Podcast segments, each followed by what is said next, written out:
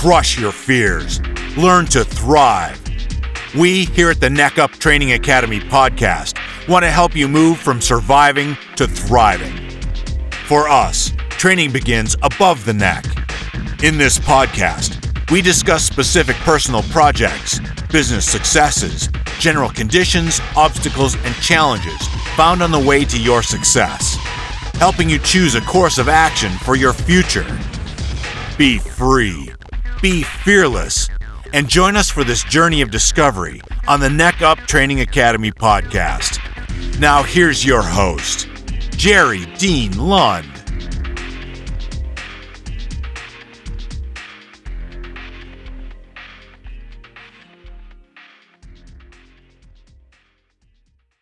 here today to talk to you about my story dealing with some cancer. I've been asked by a great friend of mine in the fire service if I'd talk about my experience that I started sharing a few years ago when I realized I had some uh, cancer on my face and back. a little bit about me. Um, I've been in the fire service for 29 years. I live just outside of Salt Lake City, Utah, and uh, have three kids and two grandkids, and just about ready to get married. Well, be in September to my fiance Annie, with a gaining three additional kids. So I have currently have four girls, and then I'll have two boys. Um, really, as far as like the last several years of um, my career in the fire service, I haven't really had a whole lot of hobbies. I've been just I've had a business. Um, it's called Fire and Fuel Apparel, and I've really been pouring just like a lot of time and energy into that. And it's been a really good thing for me during some uh, you know dark times and some times like this. It was really easy for me to work through these issues. And I'm not talking about working through the issues on the issues. It's just I think as firemen we generally just are really good about putting ourselves to work and forgetting about the issues and trying to deal with them another day. It's been it's been really good that way, but you know, as any other business, it kind of can drain on you. So I've been looking to do other things, and uh, I've been wanting to take a really proactive.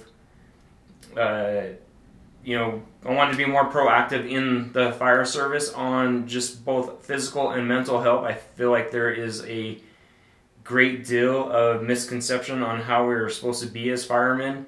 It's really tough to you know go out there and bat a thousand percent every day, and that's what it's expected of us. When you're a baseball player and you hit three out of ten balls, you're an all star. So it's, it's it's a tough profession. And what kind of started me down this road was just some own personal trials that I went through, and one of them just happened to be uh, skin cancer and I, for years on my face, kind of around where my mask seals, on both sides, I started appearing these, uh, you know, these these dry spots, and I didn't know really know what they were, so I just kind of lived with them and you know put more sunscreen and lotion on, and hoping that would take care of it. My mom, however, was diagnosed with breast cancer. Um, several years ago, and she's made an awesome uh, full recovery. So as far as like you know, this what I was been exposed to, as far as cancer wise and stuff, has been mostly you know there's some recreational stuff. You know, I try to use less sunscreen when I'm out and about. Um, you know, that's not always easy to do. Also, you know, same thing when I'm working at the stations. Also, not easy to do is always have sunscreen on. So you know, that's a a big part of prevention in some types of skin cancers, but you you, really have to do the work and and try to be uh, you know vigilant about getting it on. Um, through my career, I've never been a smoker or chewed, so that hasn't really played to, into any of my uh, issues of having cancer. And um, it's uh, it's just been kind of a, a, difficult thing really to understand and why firemen are getting the cancers that we're getting and where we're getting them from and how you know this might be playing a fact on on myself.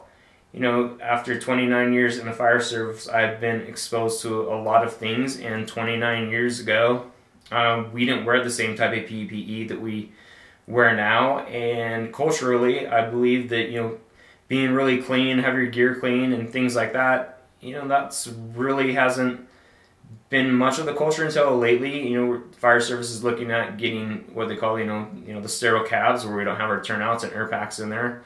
Uh, getting, you know, that's getting better, and so we don't. I feel like we don't need to expose ourselves to more things than we already do in our jobs. And ninety percent of the time, I would guarantee we don't even know what we're exposing ourselves to, and a lot of that time we probably not even sure we are even getting exposed.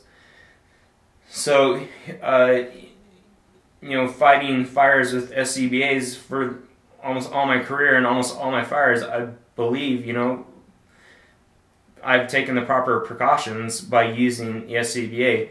Not saying that I don't always, you know, I think it would be a lie to say that I always have my air pack on every fire all the time. And I feel like, you know, you know, in general, most of us probably can understand that, you know, there's a time to use it and a time not to, but we really need to be using it more often than we are using it. Um, as far as I'm sorry, please bear with me as I'm reading kind of through these questions, and you know some of the stuff that was back to going onto my some of my skin and stuff like that was just over time. You know these spots would just keep appearing and appearing, and then I, you know, I, I try to use more lotion and more things like that to get those spots off and make them go away, thinking, well, you know, these are probably just dry spots and you know, nothing to, to worry about. But it is definitely something to worry about when things on your body don't go away. You know, just like, you know, physical injuries, you know, these are injuries to your skin and they're not going away either. So you know we can ignore them, and I did for quite a while. And I just happened to, you know, my fiance uh, worked for a skincare doctor, and she kept seeing these things and kept saying, "I don't like them. You need to get checked." And you know, I kind of, you know, just like all of us probably want to postpone those type of things because we really don't want to know the answers to them. I had one or two other issues before that, you know, several years back. And once again, right where my mouse was at, more skin cancer, and um, you know, this was taken off by an actual cream at that time that basically just burned the skin all around the cancer area away. And I probably, you know, just kind of forgot about that and put that, you know, by the side as I, I tend to do. I always tend to look towards the future and not pay much attention you know, about what's happened to me in the past and what's going on in the past. So I, I took her recommendation and I went and had these spots looked at, and these spots were cancerous.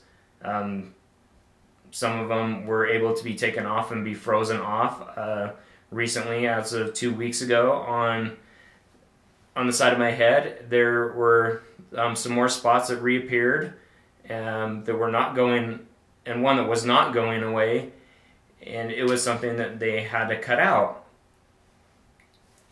So it's you know these things can be uh, taken care of relatively easily, but you have to go in and do something about them. You know, and one of the great ways to re- to reduce the risk of getting skin cancer is this early prevention of seeing something and taking care of it. I had one a spot on my back that I really didn't you know, realize it was there. That particular spot is right where my air pack happens to be pushed up against my back. You know, the back pad on the air pack, that fits tightly up against my back in that spot. That actually spot was probably one of my worst spots. Um, they had to cut into it, take a sample of it, and send it off to see what it was. And, you know, that's a very stressful time because those type of spots are in your back, they can go from you know what looks really small to something that can be end up being really big. It's just kind of once you get past the surface, the you know the cancers can spread out. And so during that time, I shared my story, and it was a story of just like, where is this going to go? What's this going to do to me? And how's it going to affect my career?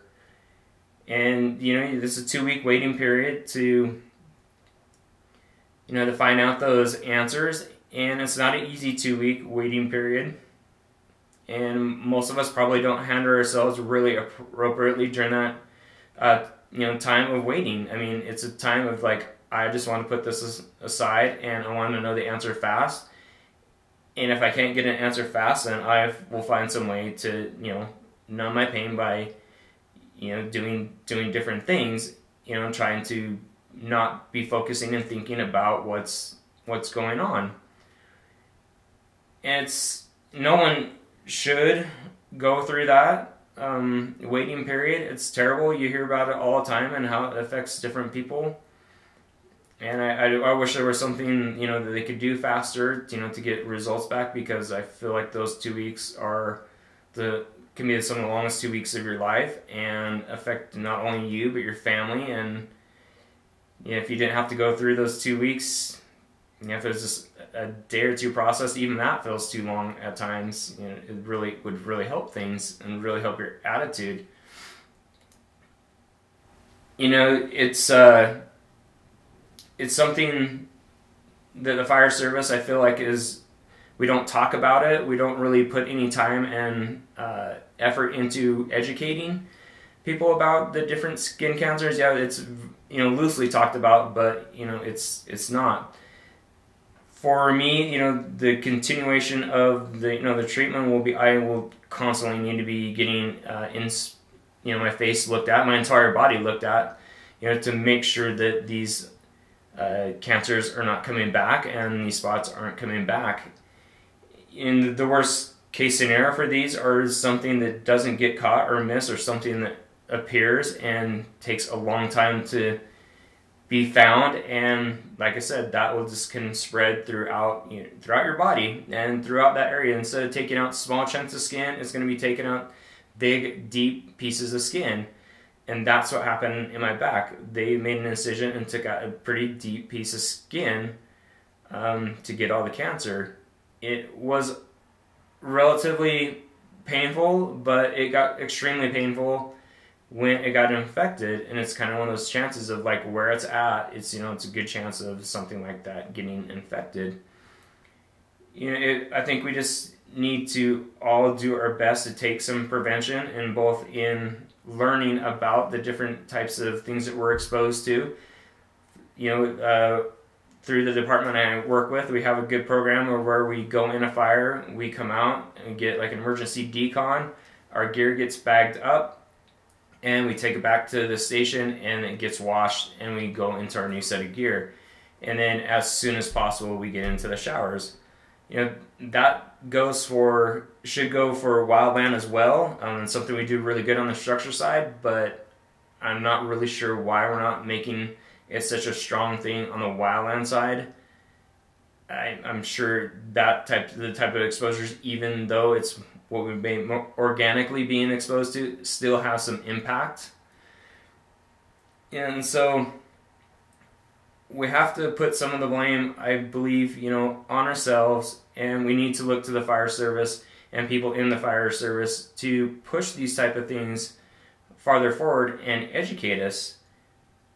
You know, I uh, I hope this video helps. Um, I'm open to answering any questions that may come up if you watch this video, but please take the time to do the work to you know ensure that you're not having one of these spots that are going to turn into something, you know, a, a, lot worse. I mean, this is a job that we do because we love, but this is, I don't believe this is a job that we should do because we need to sacrifice our bodies, our lives, everything for this job. I don't think that's a proper mindset, and I don't think that's what should be expected of us. And I certainly think your families are not expecting you to do that. They want you to come home safely and they need you to come home safely. And we need it in the fire service.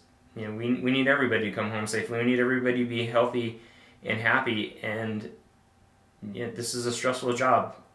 So please take care of yourself, and I'll talk to you soon. Thank you. Thank you for listening to this episode of the Neck Up Training Academy podcast. Also, thank you to our guests and sponsors. Music from partnersinrhyme.com. We invite you to follow on Facebook and iTunes and to join us at neckuptrainingacademy.com. We hope you will be able to use this information to determine your next course of action. Don't let fear stop you from reconnecting with and energizing your dreams. Be free, be fearless, and join us next time on the Neck Up Training Academy podcast.